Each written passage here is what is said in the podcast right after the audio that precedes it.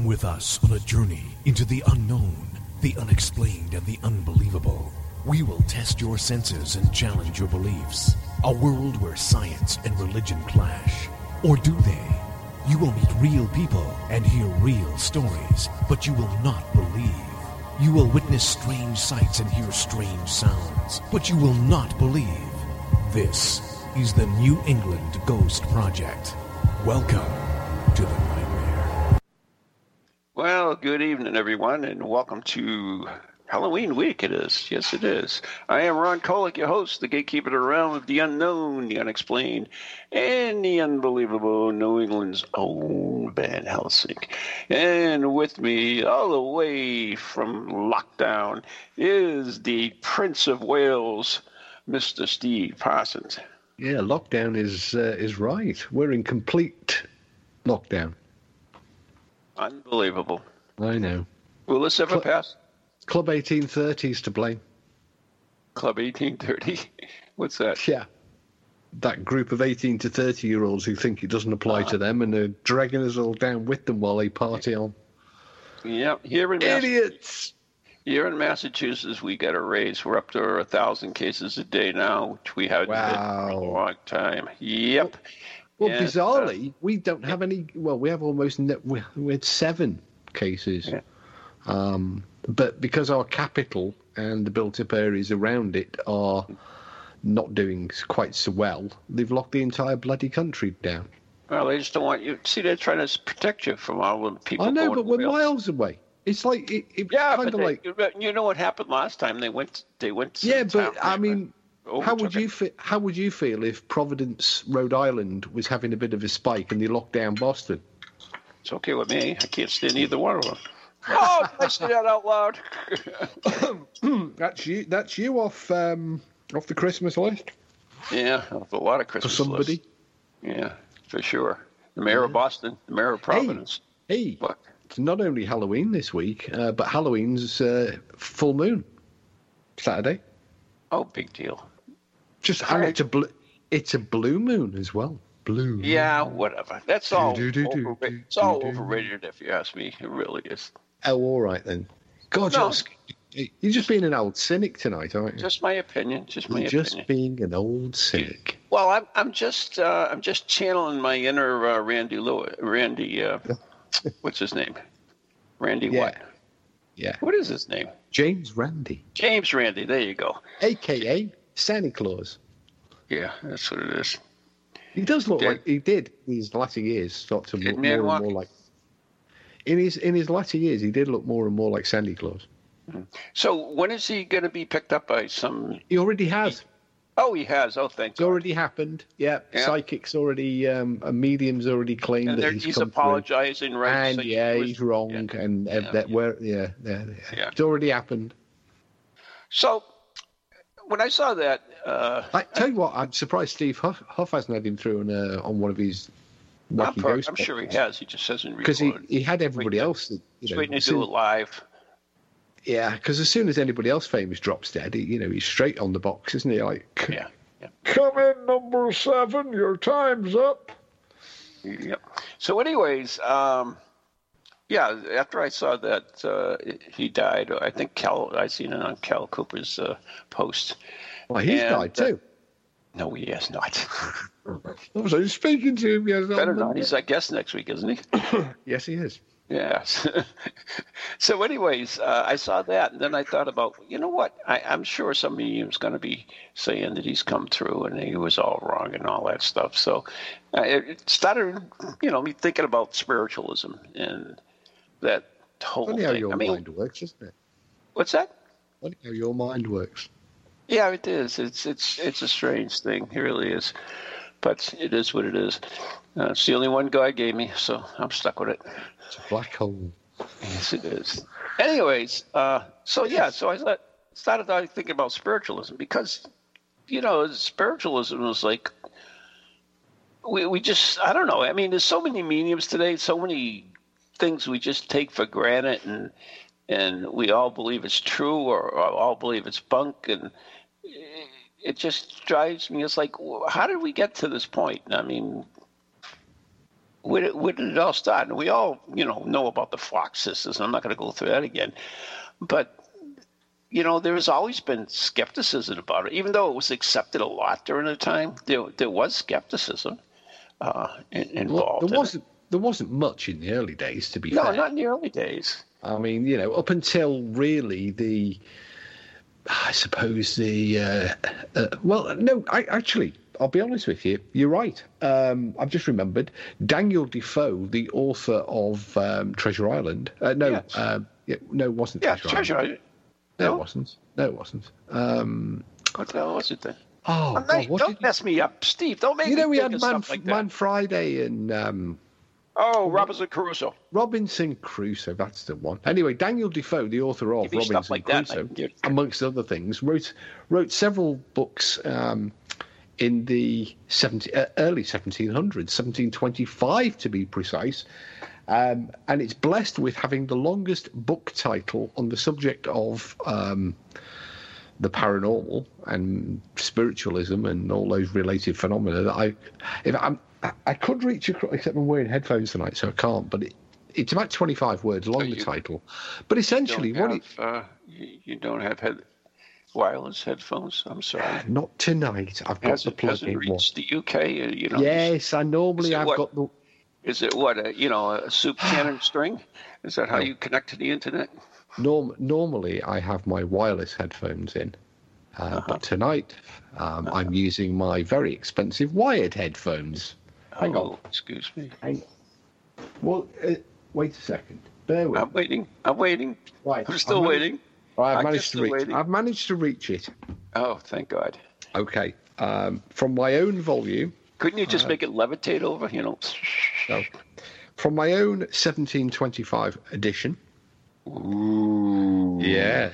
Yeah. You are such yeah. a uh-huh. name dropper. You know that. Oh, I Oh, know. Listen, listen to this paper, though. I mean, this is like 300 year old paper. I can smell it. Never mind listen to it. I can smell it's it from awesome. here. It's awesome.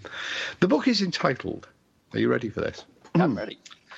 The Secrets of the Invisible World Disclosed, or a an universal history of apparitions, sacred and profane, under all denominations, whether angelical, diabolical, or human souls departed, with a great variety of surprising and diverting examples never published before. Also, showing how we may distinguish between the apparitions of good and evil spirits and how we ought to behave to them. Wow. How about that for a book title? Better than Ghost Chronicles, isn't it? I don't know. I You've don't got to admit, that's a hell of a book title.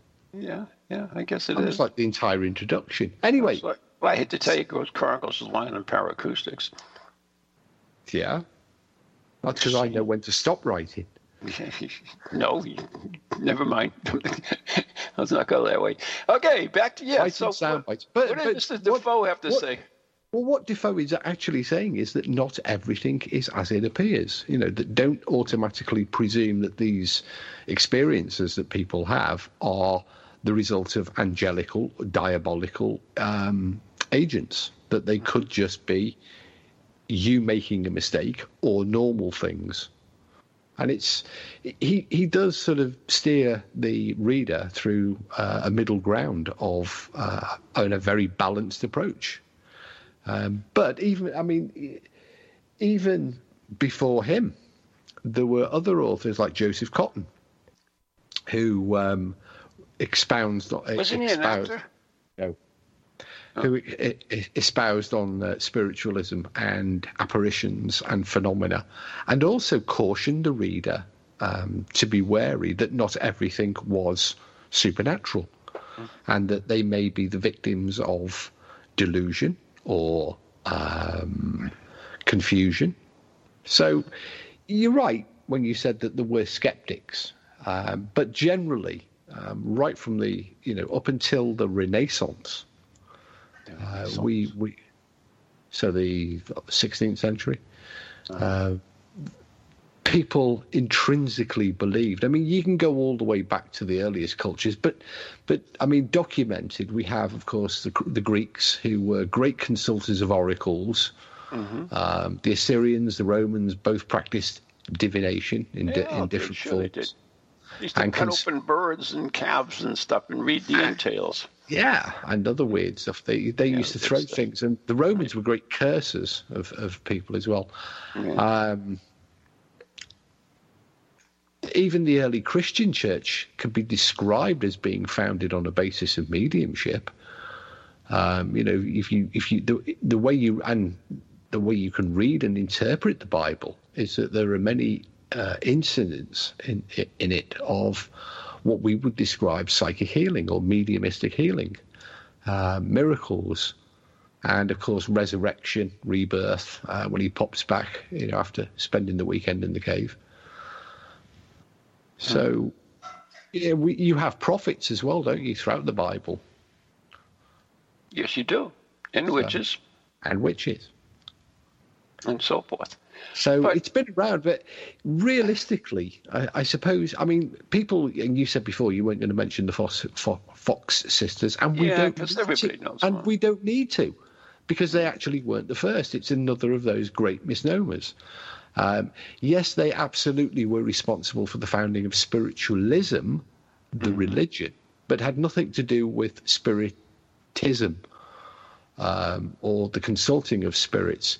Um, you know, you could, I suppose, really, you could go back to the 18th century and the Swedish astronomer Sweden, Emanuel Swedenborg, um, who wrote many philosophical uh, writings, which he received from spirit teachers. Um, and Swedenborgism, which is still an active religion today, um, predates and is is the model upon which spiritualism is, is built. And of course, in America, um, you have a parallel track running. You know, immediately. Swedenborg was a, a great um, proponent of animal magnetism, and which gave rise to hypnosis. In America, um, in the very early 1800s, so um, 20 years before the before the Fox sisters, uh, there was a guy called Andrew Jackson Davis, um, who was born in Orange County, New York, and um, was quite a uh, apparently a sickly, nervous child, often he- hearing voices. Um, came from a very religious family. His father was a complete alcoholic by all accounts. Um, but the family ended up moving to Poughkeepsie New York State in 1838. Now, Davis had had a little schooling and had drifted from jobs. And um, whilst he was um, in Poughkeepsie, he attended a travelling show of um, oh, I can't remember the name of the man now. Um, a phrenologist and a, an animal magnetist, Grimes, Stanley Grimes. And he, uh, Davis volunteered to be magnetized, but did not become hypnotized. In fact, nearly the whole of Poughkeepsie tried it, um, um, tried hypnotizing and mesmerizing one another. And a local tailor named William Levington finally succeeded in entrancing Andrew Jackson Davis in December of 1843 um, he discovered that Davis was highly susceptible to trance, and whilst he was under, could see through the body as if it were transparent, making uh, astounding medical diagnoses. And for a year, um, Andrew Jackson Davis worked as a clairvoyant and a healer, and it became known as, and still known to this day, as the Poughkeepsie Seer. Um, eventually, the guy that hypnotized him, who was the tailor, gave up tailoring and devoted all his time to managing and promoting Andrew Jackson Davis. In, I think, the following year, so 1844, Davis underwent a strange mystical experience uh, whilst in a state of semi trance and wandered about 40 miles from his house up into the Catskill Mountains, um, where he had a vision of a flock of sheep uh, he fell asleep again. Uh, he, he fell asleep in the woods, again seeing these visions of sheep, mountains, and a shepherd, which he claimed he recognized as being Christ. Next, he met an old man who was dressed like a Quaker, carrying a scroll that Davis signed. Uh, he returned down the mountain and awoke, uh, this time in a graveyard, where he encountered Galen, uh, the famous notable Greek physician who uh, regaled Davis with a long lecture on his healing work, explained all of his methods, and then presented Davis with Galen's heal- his, his own healing staff. Next along comes Emanuel Swedenborg, who also lectured Davis and declared the young man would become a vessel, a vessel for the perception of wisdom and opening the soul's way to harmony. Uh, Davis tried to leave the cemetery um, and lost his temper when he caught himself on a gatepost. After this outburst, Galen took the staff off him and cautioned him to le- learn some self control of his emotions. Uh, somewhat dazed and chastened, Davis returned home. He had he continued to have the vis- visions and served as an oracle um, for many many years. Um, he he undertook healing in Bridgeport, Connecticut. Um, he, also hooked up with uh, a herbal doctor, um, whom he chose as his to replace uh, Levington, the tailor, as his new mesmerist. And so Davis and the the botanist, uh, the doctor, I have no idea the name, moved to New York City, uh, where Andrew Jackson Davis continued his healing business, and within three months, selected the um, selected a Universalist church minister to act as his scribe, and began the following year, uh, 1845, began what he called his great work. And they gathered in the parlor of their New York apartment, and uh, the Lyon, I remember his name now, Lyon would hypnotize Davis and he would shudder with convulsions and then remain motionless, blindfolded to protect his eyes from the light. He would then become cataleptic, rigid and cold, hardly breathing, uh, and then while entranced, um, would start dictating uh, a phrase or two at a time. Um, these phrases were then repeated and written down, and the sessions would last up to four hours, each producing about four or five pages. Wow. Uh, a- after 150 something sessions, the principles of nature, her divine revelations, and a voice to mankind by and through Andrew Jackson Davis, the Poughkeepsie seer and clairvoyant, was published in January 1847. Uh, 782 pages long because I've got one on the shelf.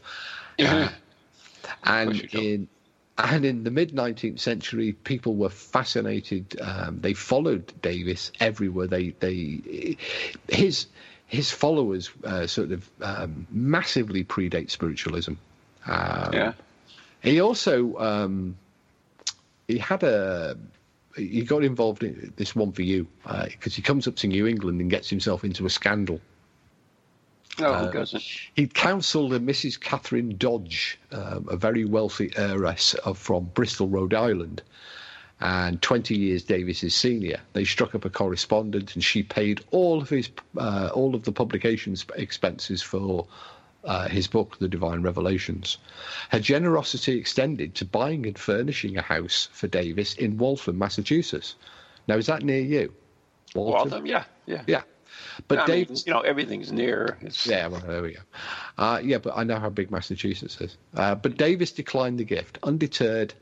Um, so, no, he didn't come to live there. Um, Oh, that's a shame. she bought him the house. Um, now, in 1848, Davis, the, the seer of Poughkeepsie, predicts the birth of spiritualism.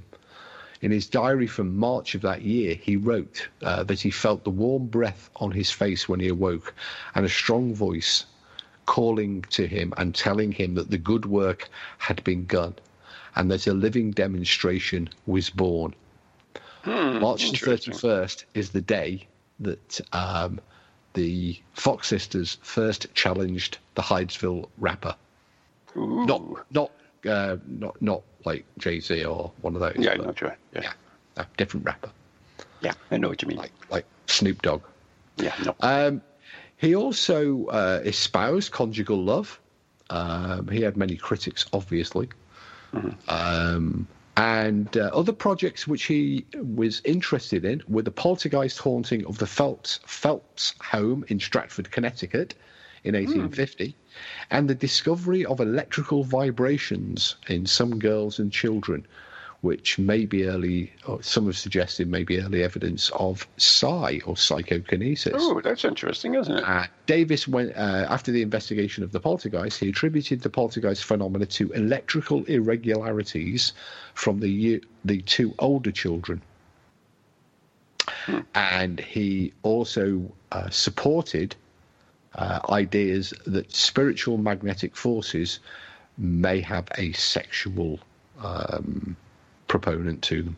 Ooh. In his later years, he did come up your way because in his latter years, uh, he ran a bookshop in Boston and was all but forgotten by the latter spiritualists who later called him the John the Baptist, and he died 1910. So there we go. That's the seer of Poughkeepsie. Now, interestingly, you should chase your co-host on uh, Next Generation because she has family in Poughkeepsie. Nope, nope, not anymore. Oh well, there we are. Yep, takes care of that. yeah. Well, I just wasted my time sorting all that one out then. Yeah, you did. but hey, it wasted the first half of the show nearly. Yeah, and and what's interesting too, I, I told you I would talk about the naked truth of spiritualism, and perhaps the most naked of the naked truth was uh, Marjorie, when Mina oh, Crandon, the me- Boston medium, the Boston medium. Yeah. Uh, and this is, you know, Marjorie greeted her visitors in a flimsy dressing gown. I've seen it. Bedroom slippers and silk stockings. Yeah. This attire, which left little to the imagination, was intended to rule out the possibility of concealment or trickery but it may have had other effects on the male visitors. Marjorie's girlish figure, fashionably bobbed light brown hair, and sparkling blue eyes combined to make her, in the words of one bedazzled admirer, too attractive for her own good.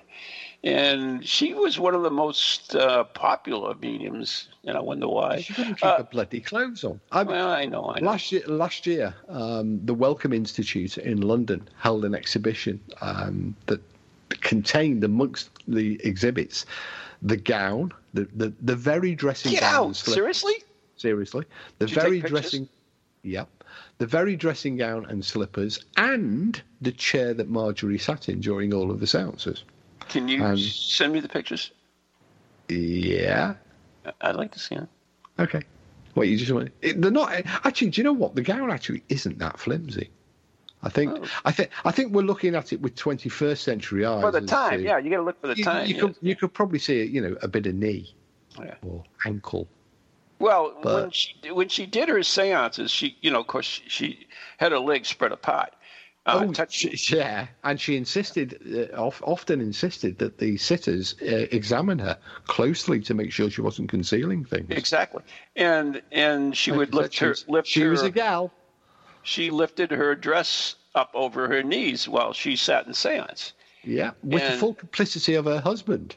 Of course, who was a prominent uh, Boston physician. And uh, by all accounts, also a bit of a bit of a pervert. Uh, we don't know about that. At least I don't, anyways. Um, but you know, going back back to Randi, and I know we're running out of time towards the break. Uh, or are we?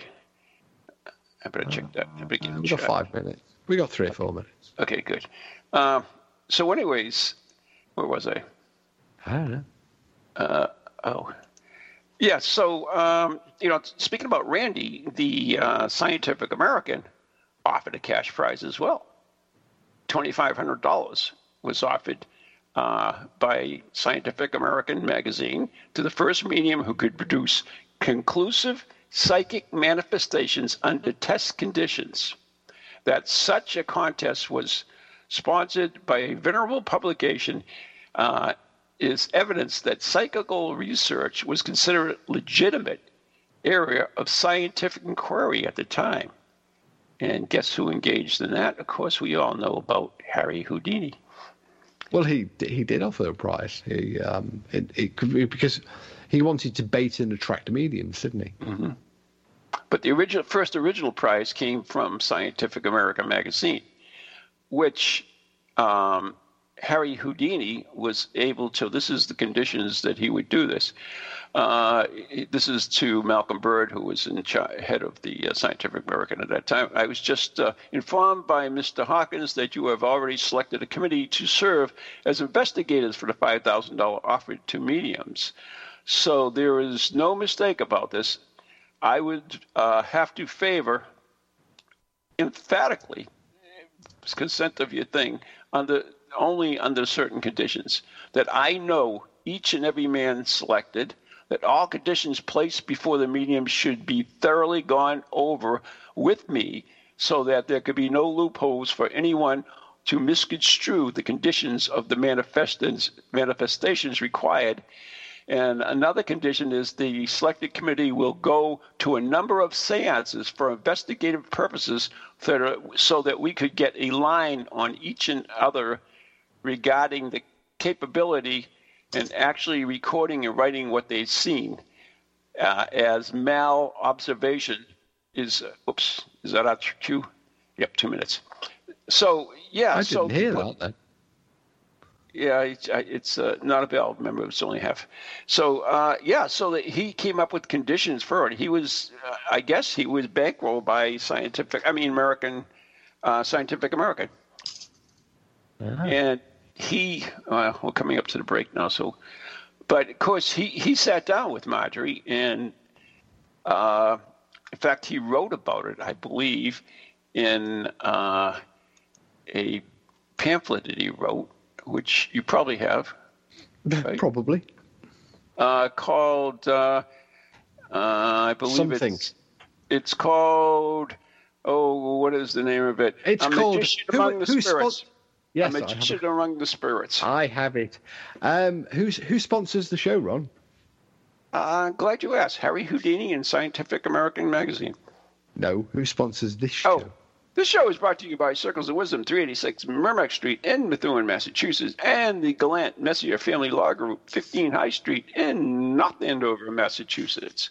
So there we you are. go. Oh, have a look at the Ghost Chronicles Next Generation uh, international page during the Yeah. break because I've just put the picture of Mina Crandon, Crandon's gown on it there for you. Oh, good. You're a good man. I'm nice like that. I don't know about that, but you're a good man. I know I'm a a decent bait anyway.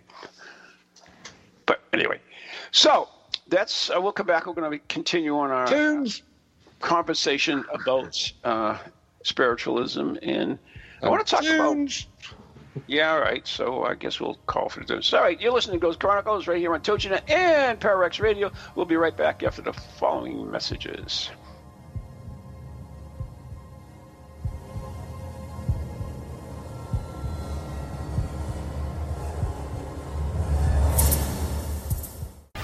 Welcome to TogiNet, radio with a cutting edge. Do you have a paranormal event, book, or something else you want people to know about? Then why not advertise it on Ghost Chronicles Radio? With over 150,000 downloads a month, get your message out to an audience that's interested in the subject. We have a plan at a cost that fits your needs. For more information, contact Ron Kolick at any ghost project at Comcast.net or call 978 455 6678.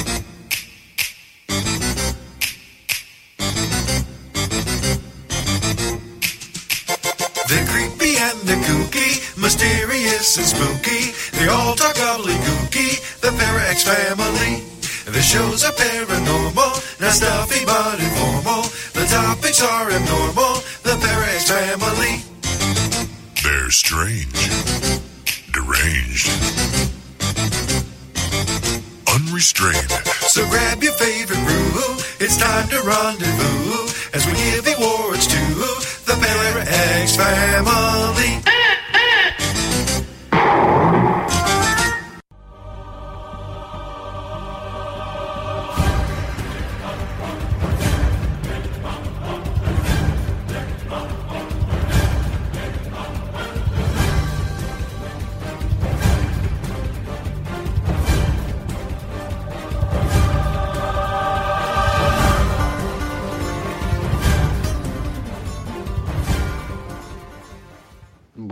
Part two of Ghost Chronicles International. Where Tonight we're talking about the early history of sp- the naked. Well, only naked because of Mina. Naked. Um, Yeah, That's not true. na- Some of the, the mediums used to be naked. They'd run in the woods, and They were all naked underneath. that's true. Yeah, but don't mix them up with witches. They're up forever taking the bloody clothes off. Yeah. Nightmare. Absolute nightmare. And they're never. Yeah. The ones in Dennis, the ones that illustrate Dennis Wheatley books are all right, but in real Yeah. life, most of them have got beards. Please don't. Uh, I, I'll tell you an interesting fact that, Yeah. that I, I had. Sorry to any witch, any witches out there who have got beards, That's all right. I love witch witches with beards. except them, yeah, unless they're female. They they burn better. Did I say that out loud? I'm sorry. I've never forgiven you for not allowing me to do that at Spirit Quest. When Anyways. to- I was going to do a, a science experiment and find out how many calories are emitted when you burn a witch. I know it. It didn't You happen. said I couldn't burn a witch. All right. So, should we go back and finish off Yeah. uh, Harry Houdini's experience with uh, Margery? Yeah, well, well, yeah, because uh, she complained bitterly, didn't she, after he tried to broil her? She didn't. Well, all right. He wrote the book "Magician Among the Spirits," which He uh, which he uh, talks about his experience with her. Uh, it took quite a while. In fact, the final report was not written by him, but by other people. Uh, the full credit of expanding, uh, exposing her was actually given to a graduate student. Uh, so, anyways. One of the interesting things that would occur was the bell box. And I know you're familiar with that, Steve, because you sent me the plans to the bell box. That's right. And the bell box, for those who don't know, why don't you explain it to them, please? Uh, well, actually, you've caught me on the hop here. You explain the bell box, and I'll send you a picture of the box that Harry Houdini built for Margery um, that she complained about, with a picture of him and her in front in the box, but the actual box. Yeah, so you do that, and I'll put this on Ghost Chronicles. Right. The the base the yeah. I pulled that page down. Now I can't go back and look at it. You bastard. Anyways, the uh, say that bell- word on, on air. I just did. Didn't you hear me? Yeah. All right. So, anyways, um, the box was was basically an electric bell inside a box with a dry battery, and the box was uh, screwed on, uh, except for the uh, the the top, which had a uh, a little thing on the top. I forget what the hell they call that. Uh, Doodad. Yeah, doodad. doodad. Yeah, do that. Do hit. And many times during the, uh, it's usually placed between the legs of the uh, medium. no comment. And uh, many times during her seances, the bell box would ring. So Harry uh, wanted to, uh, you know, see if there was any validity to that. So in his experiment, where he had the bell box placed uh, between his legs. And once again, Margery sat there, legs spread open, uh, feet touching feet, supposedly, and uh, you know that that's how it worked. Now Harry had what he had done is he had uh, rolled up his uh, leg, um, a trouser leg, trick. Oh, rolled up, his, rolled up, rolls it up his trowel leg. You know, let me finish. You know, trouser leg. He may have had rubber legs. no comment. Uh, and actually, there's this, there's a nice article here in uh, Americans Experience, uh, which is shows shows Harry Houdini and it shows Margery uh, actually uh, manipulating the little doohickey on the box. Well, if they go to the Ghost Chronicles page now, they can see a picture of Margery in the box. She can't be in the box. No, this is the box that Houdini built to prevent her from getting her arms and legs. Oh, into- you mean you mean you mean Yeah. a uh, a medium box or what do you call it? These- Well, no. The only it was it was because she complained bitterly because like he, she was basically suggesting that he was killing her um, because you know, she was locked in this wooden box with only her head sticking out. Yeah. And, um, Well, that's pretty. That's like a. and it was a su- and it was the summer, um, and she was basically being broiled alive. Yeah, that's not nice. I can think of worse things to do to mediums. I know you can. But, anyways, the, the bells still ran rang during the uh, experiments uh, with Houdini. Did you know that? Um, yeah, because I've read the book. Whatever. I've got a copy of the damn thing just out of reach. So, anyways, she was eventually exposed. Uh, still controversy. Uh, still people denied it. She was not awarded the prize money, though. I can tell you that. Lots of Yeah. lots of people deny. You- in fact, that's one of the weird things about about mediums. Um, like we talked, we we we did the show a while back uh, about uh, Helen Duncan, the, the the last witch, and um, it, doesn't matter how many times you expose these people. I suppose in modern times, you know, like John Edwards been exposed, and Colin Fry, Derek Acorah. Um, Not my boy, Tara. yeah. The list goes crude. The list goes on and on and on. But it doesn't affect people's belief in the mediums.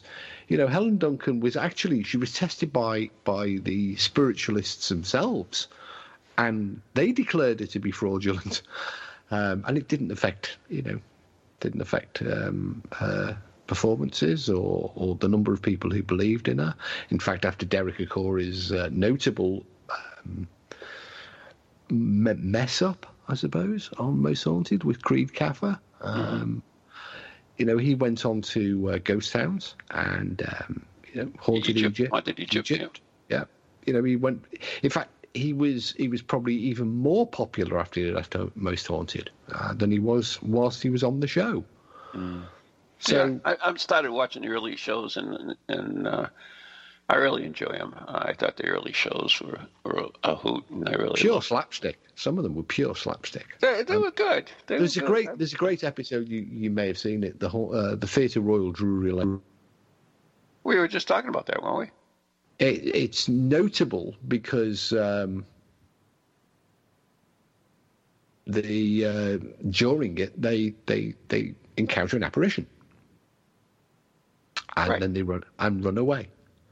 Exactly. That's the funniest part of the early show. They encounter they're there to look for. They're halfway through the first series. Wait, they wait, wait. encounter an apparition. Well, if you watch Ghost Hunter, you'll see Brian Harnois running around. Run, dude, run! Yeah, well, he became famous for that. That That's became right. Yeah. T-shirts but- made up. So there Yeah. you go.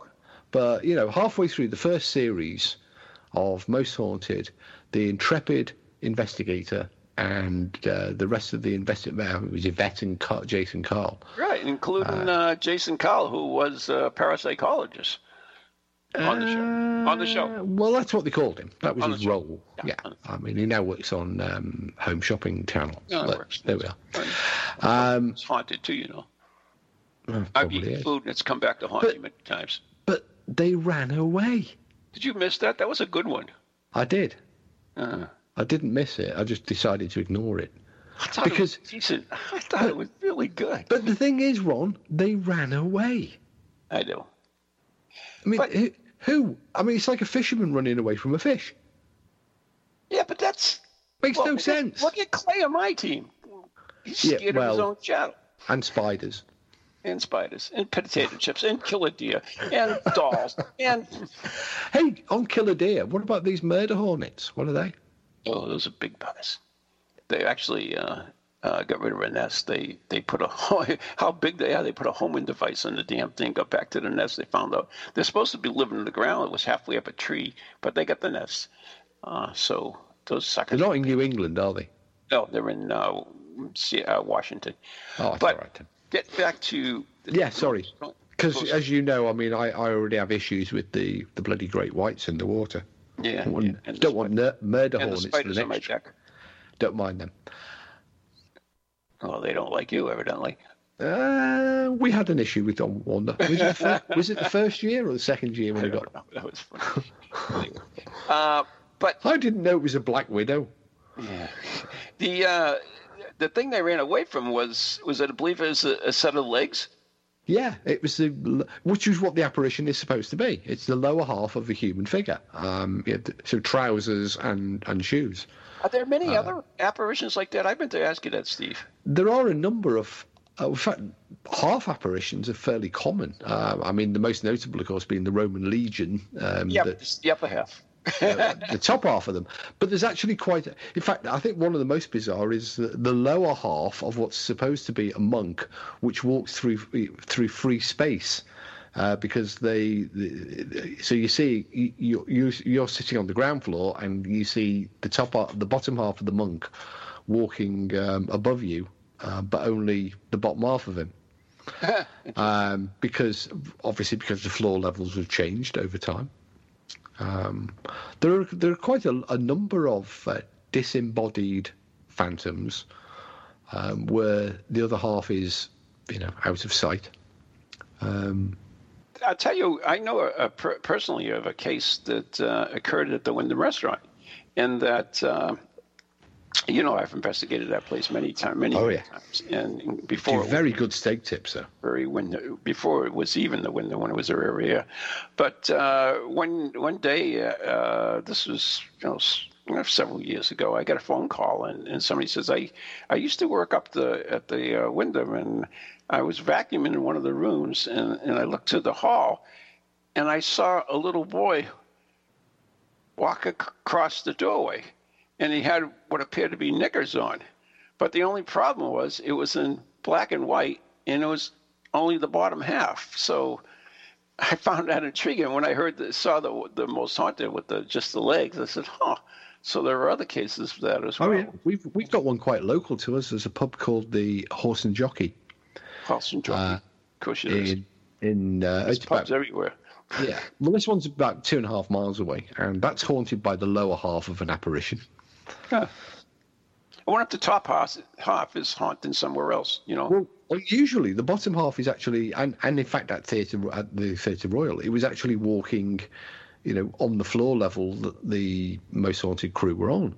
Um, so the top half was missing um, for some reason, but they ran away. Who the hell does that? I don't know. Pathetic.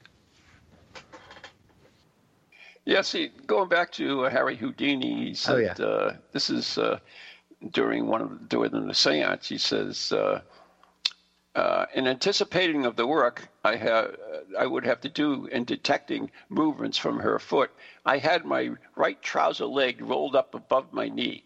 All that day, I had worn a silk rubber bandage around that leg just below the knee. By nighttime, the part of the leg below the bandage had become swollen and painfully tender, thus giving me a much deeper and keener sense of any feeling and making it easy, easier to notice the slightest sliding of a of Mrs. Crandon's uh, ankle or flexing of her muscles. She wore silk stockings during the seance and had her skirt pulled up well above her knees. so She was she was quite a gal. yeah. Anyways, uh, the box was stoutly fastened with all sides except for the top, which was covered with boards. Inside the box was a bell with dry batteries, which it rang whenever a certain pressure at the top of the box uh, completed the circuit. Oh, so it's basically a, a switch. I got it. Yeah, um, there's elements in that that remind me a lot of the um, telekinetoscope that Price used later with um, um, uh, and the name just flew straight out of my head. Of course it did. I can't remember it. I can't remember. it. Getting old, Steve. You're getting old. I am. But you know, so it's it's intriguing Stella come up. There we go. Oh, there you go. Anyway. Stella C. But there, I mean, there are. Who's the one you you told me about has the accordion player? That's a clear example of of something that was That difficult was, to. that was that was one of Price's, uh, but it was also done at other sounds too, notably by um, oh god, what's it with my memory tonight? That's because we're on an hour earlier in the. Uh, yeah, UK, there's something wrong tonight. Um, It's full moon or something. oh god, the the uh, the Scottish guy, Dun Doan. Um, Yeah, forget it. I'll never get it. You're asking Uh, the wrong right. Anyway, Yeah, do you know that's really. let it let it slide. Anyway. And I It'll mean, there were, me. there were other ones too. Like, for instance, uh, oh shit, I just forgot his name.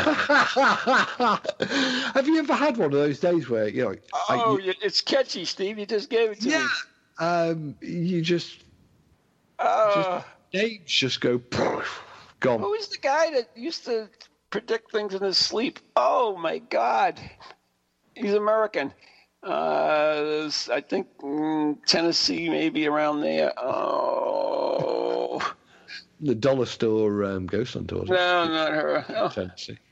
oh God, that was sweet. But you know, speaking about predicting things, There's a bloody statue.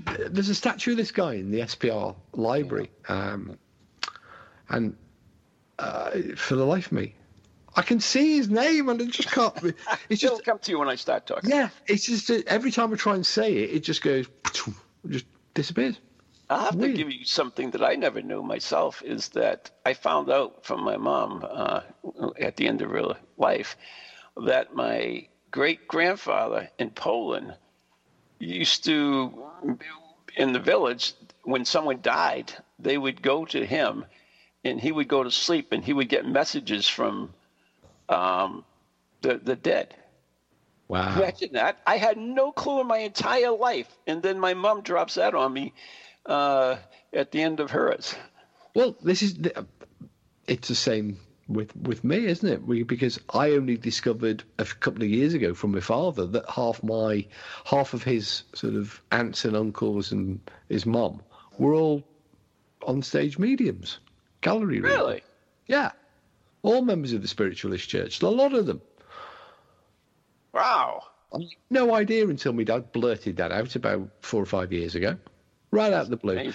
And he used to say that uh, when he was when he was young, um, he used to like say stuff, and uh, my nan, his mother, who uh, whose sister was a platform reader at Spiritualist Church. Uh, along with her brother, her mother, uh, etc., etc., used to clip him round the ear and tell him to stop it. Really? How weird was that? I've, you know, like this is, I, uh, Dad. What are you saying? Stop it. yeah. So then I, I went into the, um, I, I went through the who's who of spiritualism, like a gazetteer of a early. They're all in it. They're all prominent, and we've we've we've mentioned this on air before, but they're all prominent spiritualists in the early 20th century, in uh, in and around um, Liverpool and Birkenhead. So you got no cool stuff from him? No. Nothing at all. Well, I mean, I might have, I might have some DNA. Well, you never know. As I told you earlier today, occasionally with with the stick. Oh, yeah. Now I see the bo- box that uh, you put the poor woman Yeah. in. But you like see, a sauna. Steve, you know who might like that? Cal might like that. well, we'll ask him next week. But this is what she it. complained about because he put her in this box, locked it, bolted it, and she basically broiled. Yeah. Uh, she didn't like that at all. But that's the box. That's one of the boxes. There were several versions. You know, there were several built. Um, but yeah, the uh, they're all they were all on display in London for about uh, about eight or nine months uh, during 2019.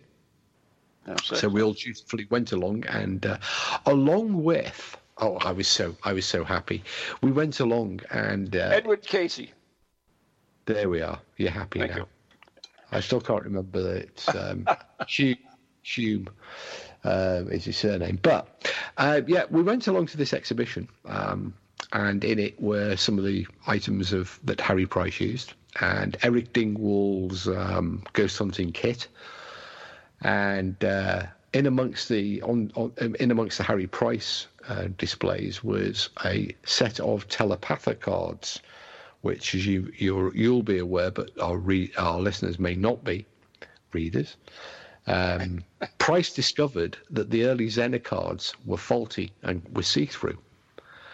Um, so he went away and designed his own set of cards, uh, which he called the telepathic cards, which he had uh, he had a number of boxes made uh, by the Waddington Games Company.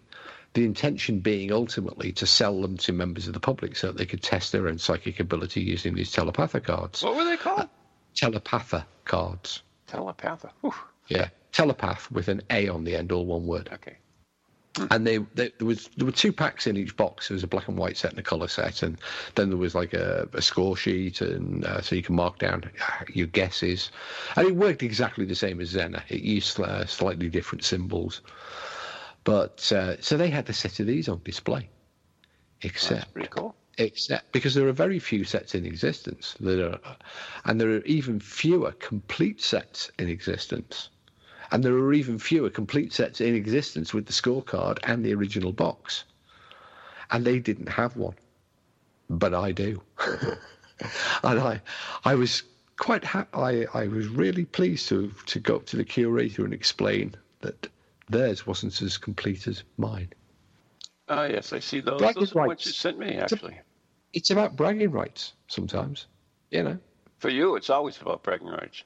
No, it's not. It's just a nothing. It's just a I am looking at the Harry Price uh, website right now, and I see the cards, I see the box, I see the back, I see the score sheet, Yeah. and uh, yeah, there you go. They're not. ex- They're not the ones I have. Mine are. That's a different set. Because No, is. I think I think there's about five sets known, five complete sets known, Yeah, and about another dozen or so partial sets, including the one that was on display. excellent. So there we are. But yeah, he found out that uh, Rhine had had the first Zener cards made, and that you know the the guesses were you know, Price got got a set sent over, and looked at them and realised that they're see through, and that you know if you shone the light through, you could read what was on the front. So if you look at the back of the telepathic cards, you'll see there's like a, a zebra, uh, like a dazzle pattern back, uh, which even if uh, the cards were printed onto much thicker cardstock, but even if the card, you know, even if you did manage to see through it, you wouldn't be able to um, see through the dazzle stripe, the dazzle pattern rear on it. So uh, there we are. But in, actually, I mean, you know, even Zener wasn't the first. Um, the first card guessing uh, sets were actually built, uh, made uh, by a an SPR member, uh, military gentleman, in 1880 something, and uh, they were five, uh, 25 cards, five symbols per card, five, you know, so five, uh, five sets of geometric shapes, and that was that was you know, 40, 50 years before Zener um, designs the cards for Rhine, and then no way did he copy the original. And there were there were other sets uh, in use as well with animals on, uh, giraffes and penguins and elephants. So you know this this idea of guessing at shapes and colours and patterns um, wasn't the creation of Rhine or Zener. It's just that the the, the symbols that they use and the um, have become popularised. You know the the the oh god, there goes the name again. Just had it. The Daniel Rorschach. Douglas- Rorsch, sorry, the- sorry, but don't say it now. Daniel Douglas Hume. there you go. That's it. Yep. Ros- Rorschach. Rorschach. Yep. Rorschach. Rorschach's cards, right? Yeah. Do they have standardized what those meanings are? Ink blots. Yes, ink blocks. Gee, I, I honestly don't know. We could ask. What we need to do is ask a psychologist next week. Yeah, we should. Do you know any? Uh, we've got one on the show next week. Is he going to be naked? Uh, he's got he's got two PhDs. Yeah, but is he going to be naked? Probably. Because his skin must be all like wrinkly now from sitting in the tank for 12 years.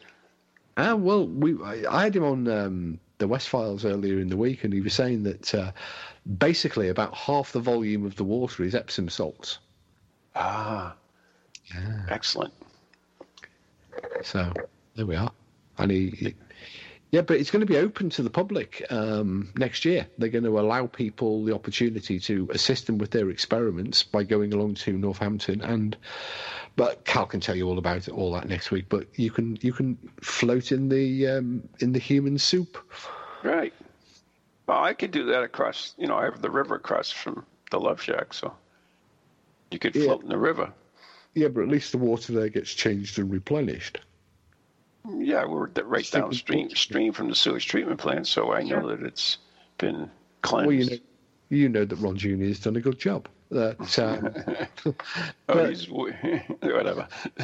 but you know, just uh, this flotation tank. It's basically, it's probably you know, it's by now soup, isn't it? Cal soup. Ugh. Ugh. Uh, Probably got toenail clippings and oh, shut up. little curly hairs. uh, anyway, spiritualism. Remember that we were talking Yeah, about that yeah. Before we got to kill. Yeah, but Halloween's supposed to be fun. I know, but it's it's we're almost out of the show. But the one thing, yeah. S- there Ah, you go. Two minute one. Okay. Uh, Yes. the SPR. the SPRs they they investigated uh, spiritualism too, didn't they? That was one of their. In fact, that was their earliest. Uh, much of their early work involved exposing fake phenomena. Um, a lot of the project work on that was actually done by the American Richard Hodgson, um, Ah, who was a member of uh, the SPR, and another guy, S.J. Davey, uh, working with Hodgson and others, uh, gave a number of sittings under an assumed name where he duplicated the slate writing phenomena of William Eglinton, showing sitters how they'd been deceived. Um, the SPR were were kind of uh, to say that they were suspicious of physical mediumships, uh, mediums, and uh, these affecting dark seances. And Hodgson, um, Richard Hodgson, the American, confidently declared the claimed feats of Helena Blavatsky, the th- founder of Theosophy, to be fake. Um, that, then they had a pop at Eusapia Palladino, um, and. Um, but they did work extensively with mental mediums, which they regarded as more trustworthy, um, most notably of all Leonora Piper from Boston, ah, not in Boston. right? by the Harvard psychologist William James. The yeah, I mean, I mean, it's all intriguing stuff, and we we, we could go on and talk about it, but we run out of time actually. sidetracked. Yeah, well, I blame you. but anyway, we got to go. So uh, we hope you all have a safe and uh, enjoyable Halloween. So is trick or treating allowed in Wales, by the way? And No. No. We right. can't- we're not, not even allowed to buy Halloween costumes for the kids. Ah, that's a shame. Anyways, you've listened to Ghost Chronicles International right here on TogiNet and PowerX Radio, brought to you by Circles of Wisdom, 386 Merrimack Street in Methuen, Massachusetts, and the Gallant Messiah Family Law Group. And tunes are on, so we got to go. Good night, everyone. God bless and stay safe. Happy Halloween. Woo! That was unnecessary. Why not?